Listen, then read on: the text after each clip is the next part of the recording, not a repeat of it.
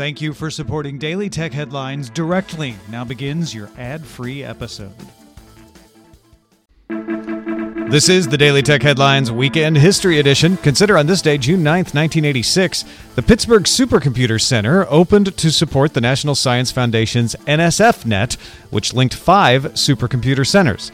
NSFNet would eventually allow commercial uses and transition to the open internet.